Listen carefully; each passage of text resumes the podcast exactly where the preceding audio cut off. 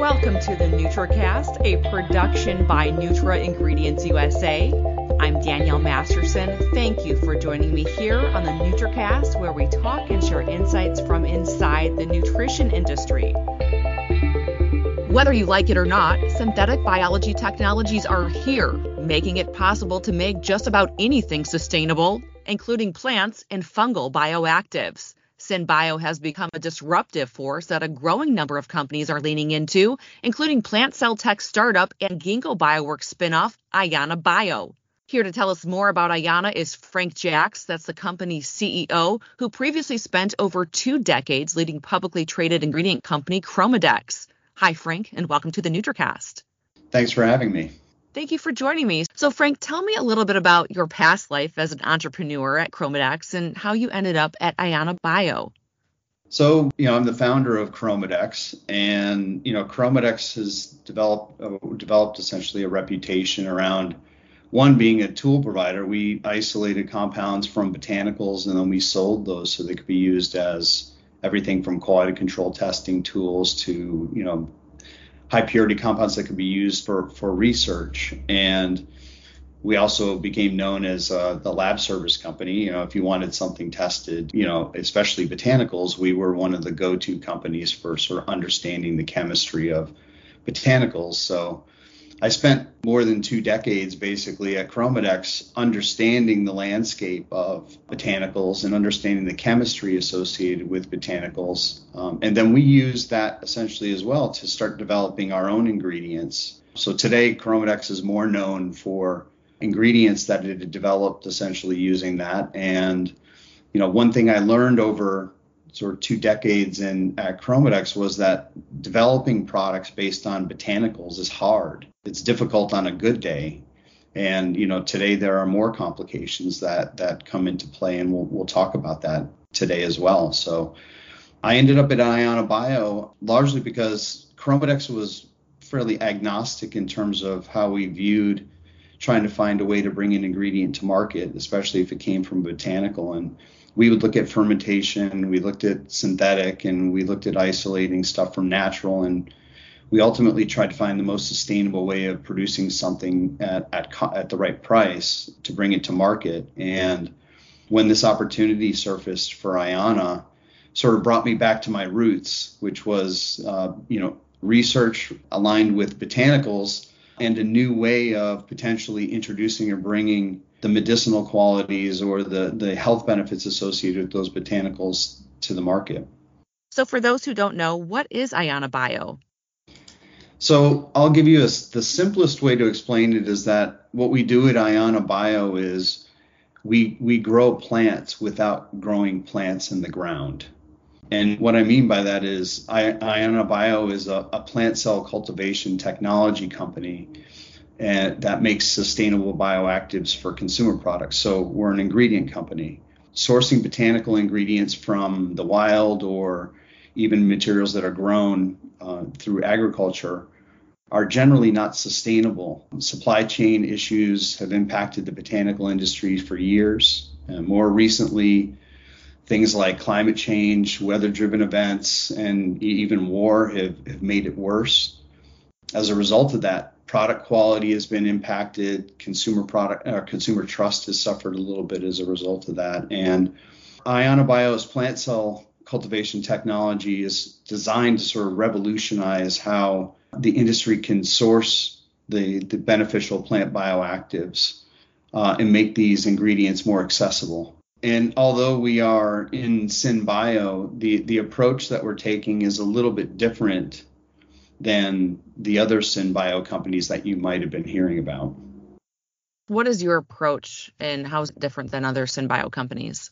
So, most SynBio companies are sort of taking the approach of, hey, we found one particular bioactive and we're going to engineer an organism to create that specific plant bioactive. Ayana's approach is really more focused on plant cell. So essentially what we're we're able to do is essentially recreate the plant to grow as individual cells, meaning we're maintaining the the cellular structure basically as if it were grown in the ground as a plant. So plants and botanicals by design already have the inherent sort of chemistry inside to basically produce not just one chemical, but all of the classes of bioactives or phytochemicals that are found in those plants. So this is a better way of potentially making the entire makeup of the chemistry of the, the plant rather than focusing on one specific bioactive. Do you know how many plants Ayana has mapped out so far? Well, we have a library of plants. So we've essentially built, we're, we're in the process of building a library of, of plant cells. And we're also in the process of scaling up some of those plant cells to commercial scale. So the ones that we're currently focused on on commercial scale that we've been talking about publicly are things like cacao, ginseng.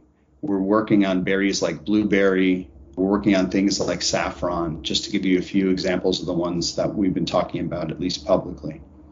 And what's the end goal? So we're an ingredient company. So our plan is to produce these plant cells essentially and then make them available and sell them as ingredients. And talk to me a little bit about the technology behind the company. So we have a partnership with uh, Ginkgo Bioworks, which you had mentioned before. Essentially, we're, we can using Ginkgo, we can rapidly analyze the plant cell library that we have to identify sort of super, what I'll call superior cell lines, and then we can use those to grow and scale those cell lines so that we can control, you know, growing these in stainless steel tanks rather than potentially growing them in the ground. And what that essentially does is it allows us to sort of skip all of the problems that you would normally associate with growing stuff in the ground. So we don't have to, we don't need land, we don't need irrigation, meaning we don't need to water it. Uh, we don't need to use fertilizers and pesticides that are required by agriculture. So we can solve for those types of problems, but we can also solve one of the other things, which is that we are able to make them in a more sustainable way in terms of producing a higher quality product that will consistently deliver the bioactives that, that people are expecting out of those plants. So it sounds like this is quite possibly a solution to the nutrition problem. That's a big component of it for sure, right? And you've probably been hearing a little bit about that because of the White House Conference on Hunger, Nutrition, and Health. That presented a, a pretty big opportunity to accelerate new solutions to solve food insecurity and sort of key nutrient deficiencies. And I think one key takeaway from that was the problem wasn't necessarily a lack of calories or too much salt or sugar on its own.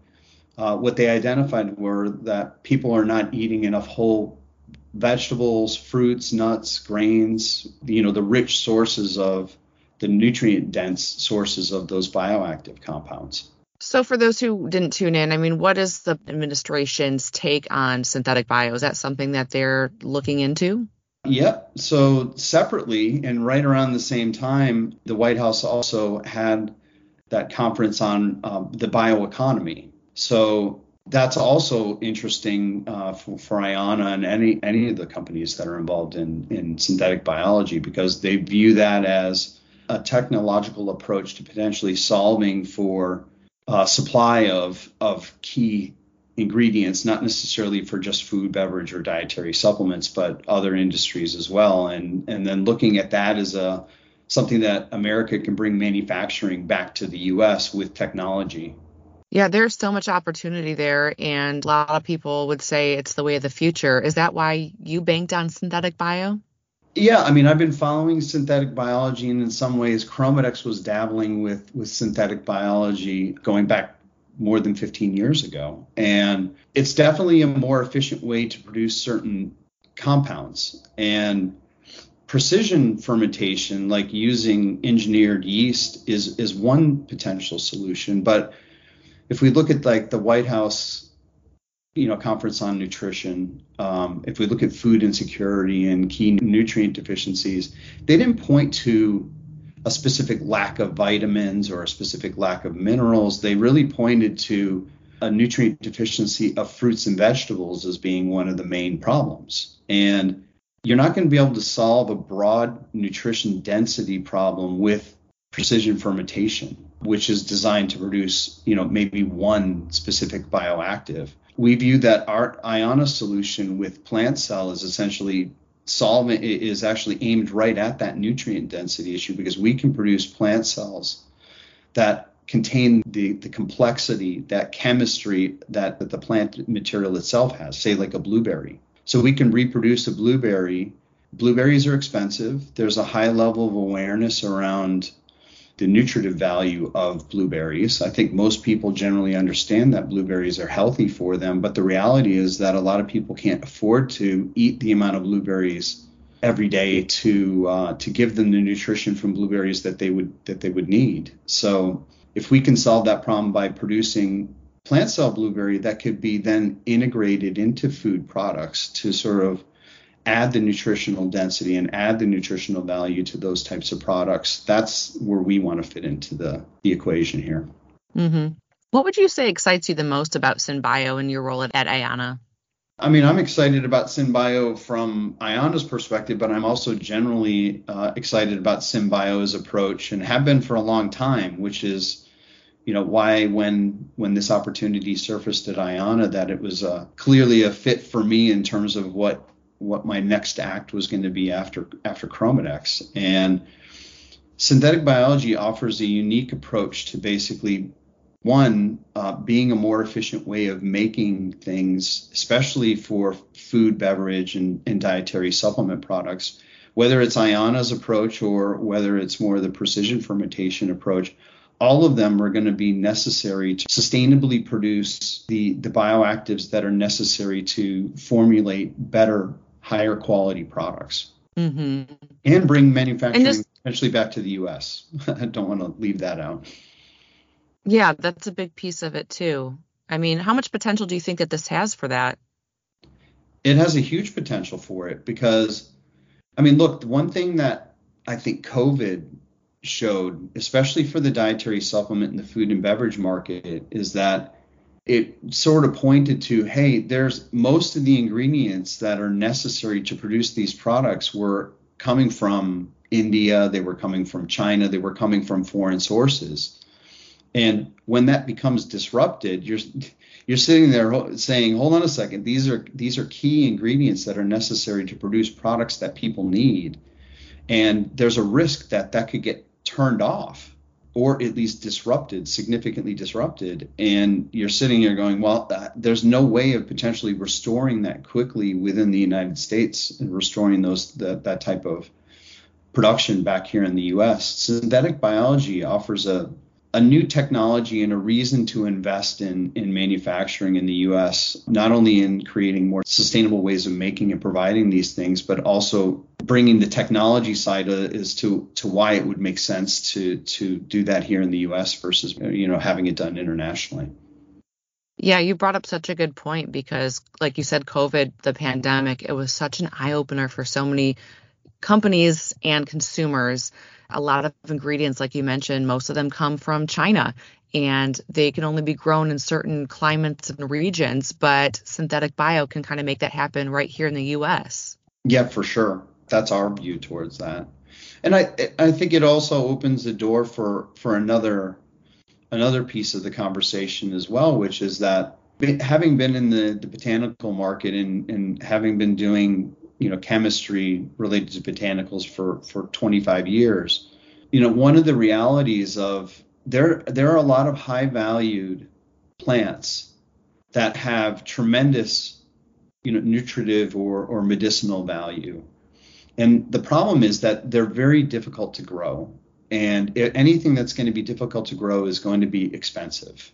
And that limits the size of the market where those solutions can essentially be solutions for consumers. So mm-hmm. as long as that stuff is restricted to the complications of of being grown in the ground as a plant, those pro- those products uh, take saffron as an example. I mean, saffron is incredible. It's probably the most expensive biomass on the planet. It's largely sought after because of its culinary benefits, but there's there have been quite a few clinical studies uh, over the past few years that have shown or demonstrated that saffron has pretty significant health benefits. So you're you're coupling the most expensive biomass and using that biomass to produce an extract and then make that it, it's going to be crazy expensive. So consumer products that contain saffron, even though there are some significant health benefits that should be available to people, it's too expensive. The reality is it's too expensive for most people to, to consume that. Could, could that lead to adulteration then as well? You bring up a very good point. Um, that's a that's an excellent point because whenever there are is a high level of awareness and whenever there is a market that is driven based on an increasing level of awareness and things are very expensive, that it's inevitable that adulteration is going to happen. Yeah, that's the first thing that comes to my mind is looking back at some of the ingredients that were in high demand, you know, elderberry and turmeric and things like that, you know, linked to right. adulteration.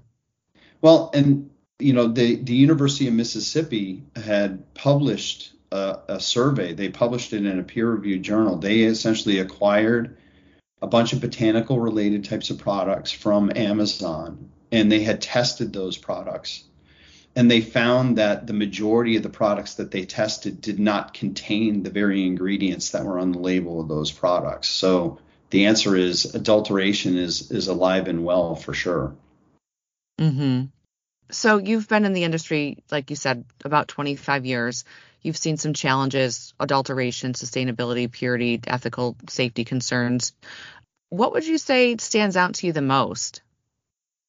To me, it's it's about, you know, in our case, it's, you know, I believe that we can solve a, a lot of the issues regarding sustainability. We can solve a lot of the quality issues, and we can go a long way to potentially addressing even sort of curtailing the the adulterate the practices around adulteration, and that's largely by solving it with technology in the sense that if we can provide a cost effective solution for making these ingredients available at a price that is fair and affordable that they can be included in those products it should go a long way to addressing all of those issues mm-hmm. And before I let you go, is there anything else that you'd like to talk about? Any updates, research, news? Ayana Bio is still a you know a startup here. We're only about a year old, and we're working quickly to develop uh, ingredients using our our plant cell cultivation technology. We're hoping that we're going to have our first few ingredients available during 2023.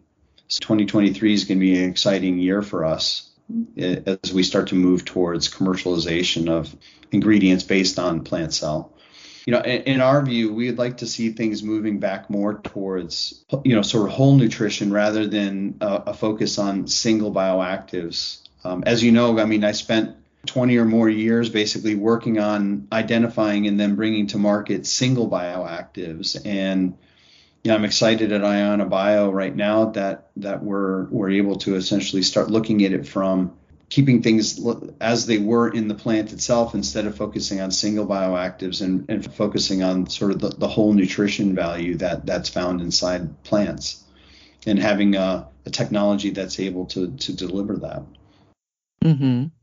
SynBio, such a fascinating field, so much opportunity. Definitely something that companies should look into if they want to gain a competitive edge that is, in every sense of the term, sustainable. Ayana Bio CEO Frank Jaksch, thank you so much for joining me here on the NutraCast and congratulations on your new position. Thank you. Thank you for having me today.